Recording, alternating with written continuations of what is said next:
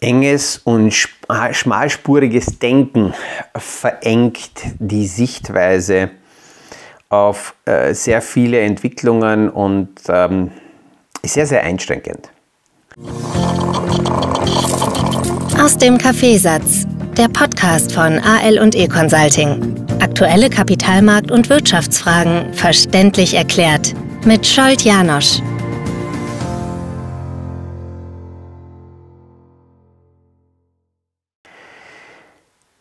Auf meinen Podcastbeitrag rund um die Idee des Früh Frühjahrsputzes habe ich sehr, sehr viele Rückmeldungen bekommen. Und deswegen gehe ich heute darauf nochmal ein. Äh, genau, gerade in der Generationenfrage kamen die Rückfragen. Und das Interessante ist, dass in dieser Generationenfrage, wenn Vermögenswerte übertragen werden, beide Seiten natürlich sich mit unterschiedlichen Themen auseinandersetzen sollten. Die jüngere Generation sollte sich äh, mit der eigenen Fähigkeit natürlich auseinandersetzen und sich dessen bewusst sein, dass durch Bemerkungen, Fragestellungen äh, ein, ein, ein, eine Wirkung, ein Fingerabdruck ähm, gegeben wird und die ältere Generation gut beraten ist, diesen Fingerabdruck äh, dementsprechend äh, zu, zu bewerten. Also als Jüngere muss man sich die Frage stellen, verstehe ich genug oder stelle ich nur Forderungen? Wie, wie ordne ich das zu, dass ich irgendwann einmal etwas bekomme? Und es wäre gut, sich darüber Gedanken zu machen, dass der Erblasser, ähm, wenn man schon zu Lebzeiten darüber spricht, auch hoffentlich ein gutes Gefühl braucht, um die Bestätigung zu haben, dass, äh, dass das Vererben gerade an diese Personen die richtige Entscheidung sein wird. Eine, eine andere Idee ist auch noch, warum es für Jüngere interessant ist, mit den Älteren über die eigenen Gedanken mehr zu diskutieren, die eigenen Vorhaben mehr beleuchten zu lassen, weil möglicherweise da viel mehr kreative Ideen von den Älteren kommen, um bestimmte Ziele, bestimmte Vorhaben äh, dementsprechend finanzieren zu können. Und die Älteren, gerade wenn man ein bisschen im Dynastiedenken ist, haben sich schon darüber ge äh, gerade äh, in der Vergangenheit Gedanken gemacht, wie kann ich Cashflow generieren, wie kann ich Einkommen erzielen aus Vermögen, ohne das geerbte Vermögen jetzt einfach nur zu versilbern. Und da zu diskutieren, ähm, da kann ich den Jüngern nur, Jüngeren nur raten, die Erfahrungen und die Geisteshaltung der älteren Generation sich zunutze zu machen. Die Älteren haben natürlich die Möglichkeit, wenn sie mit den Jüngeren diskutieren, sich darüber auch Gedanken zu machen, ob die Jugend schon ausreichend vorbereitet ist auf eine mögliche Erbschaft. Und wie, wie, wie das Denken ist. Und wenn das Dynastiedenken äh, der älteren Generation gefällt, dann ist äh, natürlich wichtig, sich die Frage zu stellen, was kann ich als ältere Generation machen, um die Jüngeren zu unterstützen. Vielleicht hole ich Berater dazu, stelle jemanden an die Seite der jüngeren Generation, damit hier dementsprechende Unterstützung da ist. Wenn ich das Gefühl habe, ich erreiche die jüngere Generation nicht, dann hole ich mir auch wieder von extern Unterstützung, Personen, die einen besseren Zugang haben. Und ja, eben, äh, ich kann hier die Frage stellen, äh, ob ich mein Vermögen mit gutem Gewissen in die richtigen Hände äh, gebe. Gibt es einige, die sagen, ja, die spielen mir nur was vor. Naja, selbst wenn die junge Generation nur was vorspielt, dann haben sie auch schon was gelernt, dass es darum geht, äh, Ideen, Gedanken dementsprechend zu präsentieren und dementsprechend zu verpacken, zu verkaufen. Das ist auch eine wichtige Fähigkeit, um dann mit gutem Gefühl äh, die Vermögenswerte hoffentlich in die Zukunft zu tragen. Also man kann mir ruhig weitere Fragen, Ideen, Gedanken, Bemerkungen schicken und die baue ich dann weiter in äh, meine Podcasts ein.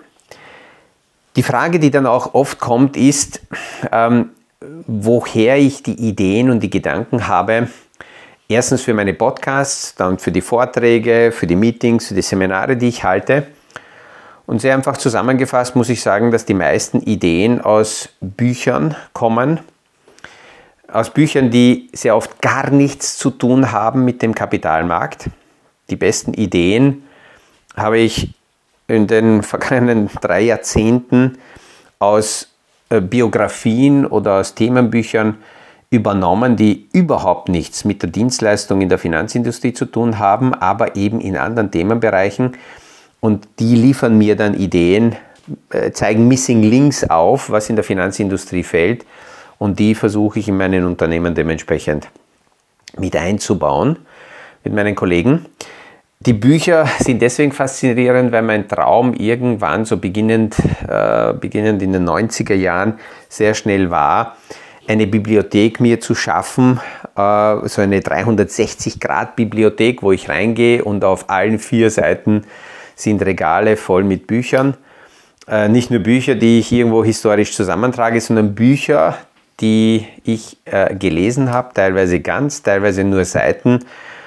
Und äh, sehr viele Bücher äh, sind nicht unbedingt Fachnehmern zur Finanzindustrie, sondern eher, ich greife gern zu Biografien und zu Geschichten von namhaften Persönlichkeiten, weil aus deren Biografien kann man sehr viel äh, übernehmen, aus ihren Gedankengängen. Oft lese ich auch äh, nur ein paar Seiten. Ich bin überzeugt, wenn ich in die Bibliothek reingehe und mir ein Buch nehme, dann passt das zur aktuellen Situation und ich schlage auch irgendwo auf. Dann ist meist nach ein, zwei Seiten Blättern sind hier Gedanken und Themen, äh, die zur aktuellen äh, Problemstellung, mit denen ich mich gerade beschäftige, passen, dann lege ich das Buch auch wieder weg und habe die Ideen mitgenommen und, und äh, so gehe ich mit den Büchern um. Ich höre auch sehr oft von Personen, äh, äh, die mir die Frage stellen, ja, was, was, wo soll ich anfangen, Herr Janusz, was soll ich lesen, damit ich in dieser Thematik so äh, tief und so gut werde, wie ich das von Ihnen sehe. Und ich sage dann immer, fangen Sie irgendwo an, ähm, die meisten Bücher haben auf den letzten paar Seiten zumindest drei, vier weitere Buchempfehlungen. Und ja, so liest man sich in unterschiedliche Themen äh, tiefer und quer hinein. Das war auch eine Empfehlung, die ich bekommen habe, äh, so knapp mit, mit äh, 20, also mit 19. Und es hat sich am Anfang lächerlich angehört, aber ich, weil ich keine andere Antwort bekommen habe, habe ich das dann tatsächlich so begonnen und ich schaue gerade das erste Buch in dieser, in dieser Entwicklungskette habe ich jetzt gerade nicht hier in meinem Studio in Berchtesgaden, sondern im Haus, wo eben diese 360 Grad Bibliothek ist. Und äh, so habe ich mich in der Breite durchgelesen. Wenn ich das so als Empfehlung gebe, dann höre ich sehr oft, dass man sagt, ja, aber das ist mir zu breit und das interessiert mich nicht, weil ich möchte nur Karriere machen und ich möchte da Spezialist werden und ich möchte die Diplom machen und ich möchte meinen Bonus erreichen. Und deswegen lese ich nur eine bestimmte Sache. Aus meiner Sicht ist das zu schmalspurig und das begrenzt, denn ähm, wie gesagt, gerade äh, Themenbereiche, die nicht unmittelbar oder sehr schmal damit in Zusammenhang sind, ähm, was wir gerade karrieretechnisch machen, ähm, die helfen, äh, neue äh, Gedanken aufzubauen und neue Gedanken zu finden. Und die Zeit, äh, um zu lesen, die sollte man sich dementsprechend auch einteilen. Eine Zeit lang habe ich das immer abends gemacht, aber daraus ist dann eine Perfektion geworden, um mit aufgestelltem Buch auf meinem Bauch zu schlafen. Und deswegen habe ich die Zeit, um zu lesen, auf morgens verschoben und beginne gern meinen Tag recht früh, meist so um 4, 4.30 Und da ist eine halbe Stunde eingeplant. Da lese ich bewusst etwas. Da geht viel mehr weiter und mehr als eine halbe Stunde brauche ich persönlich nicht, aber das regelmäßig jeden Tag. Und ähm, da kann man sehr viel äh, rausholen und das Lesen ist als Investor, als Anleger auch deswegen sehr wichtig, weil nur damit nach einer bestimmten Zeit Schrott und Marketing-Schmähs von guten Ideen unterschieden werden können.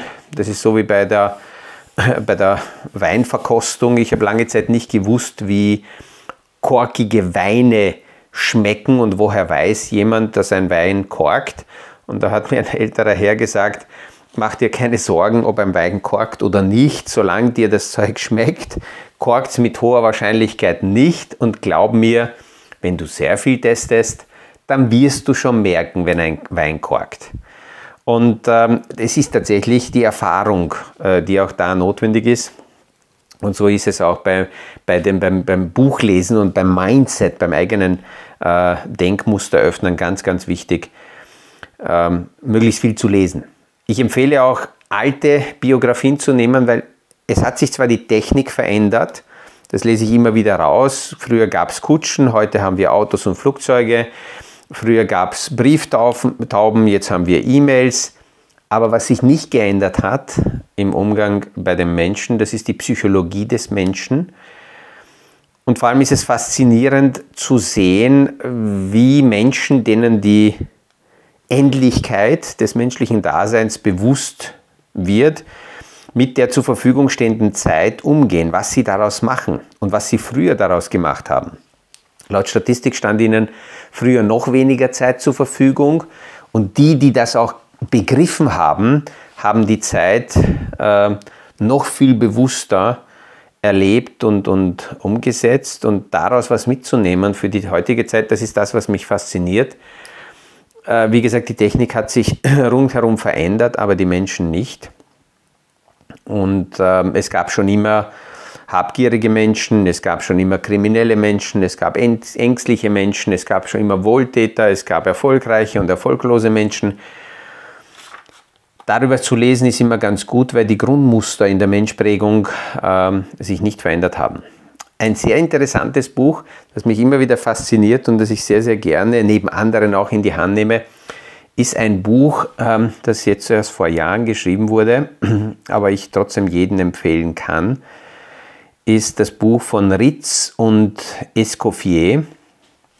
Ähm, das erste Mal, wie ich das Buch in die Hand bekommen habe, dachte ich mir, da geht es um rein nur um die Ritz Hotelkette und wie das aufgebaut wurde. Aber je mehr ich da hineingelesen habe, umso mehr bin ich draufgekommen, dass es hier in, um die gesamte Story geht, wie der Ritz, ein Schweizer äh, Hotelier, und der Escoffier, ein Franzose, äh, gemeinsam die, die äh, ihr Imperium aufgebaut haben und die zwei wichtige Grundsteine für die, für die gesamte äh, Gastronomie und Hotellerie äh, im, im gehobenen Bereich ähm, wichtige Grundsteine gelegt haben.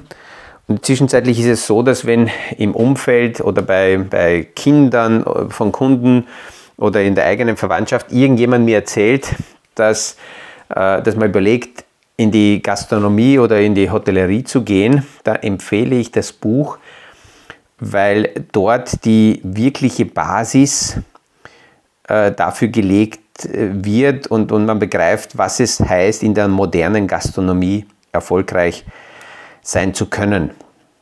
Ähm, das Buch empfehle ich aber auch anderen äh, Menschen, die äh, im Management zum Beispiel erfolgreich werden wollen, weil das Buch auch äh, zwischen den Zeilen beschreibt, wie äh, besonnene Manager nicht nur verliebt in die Tagesarbeit im Detail äh, denken, sondern im gesamtheitlichen Kontext denken. Und diese gesamtheitliche äh, Denkweise gerade für die Führung ganz, ganz wichtig ist.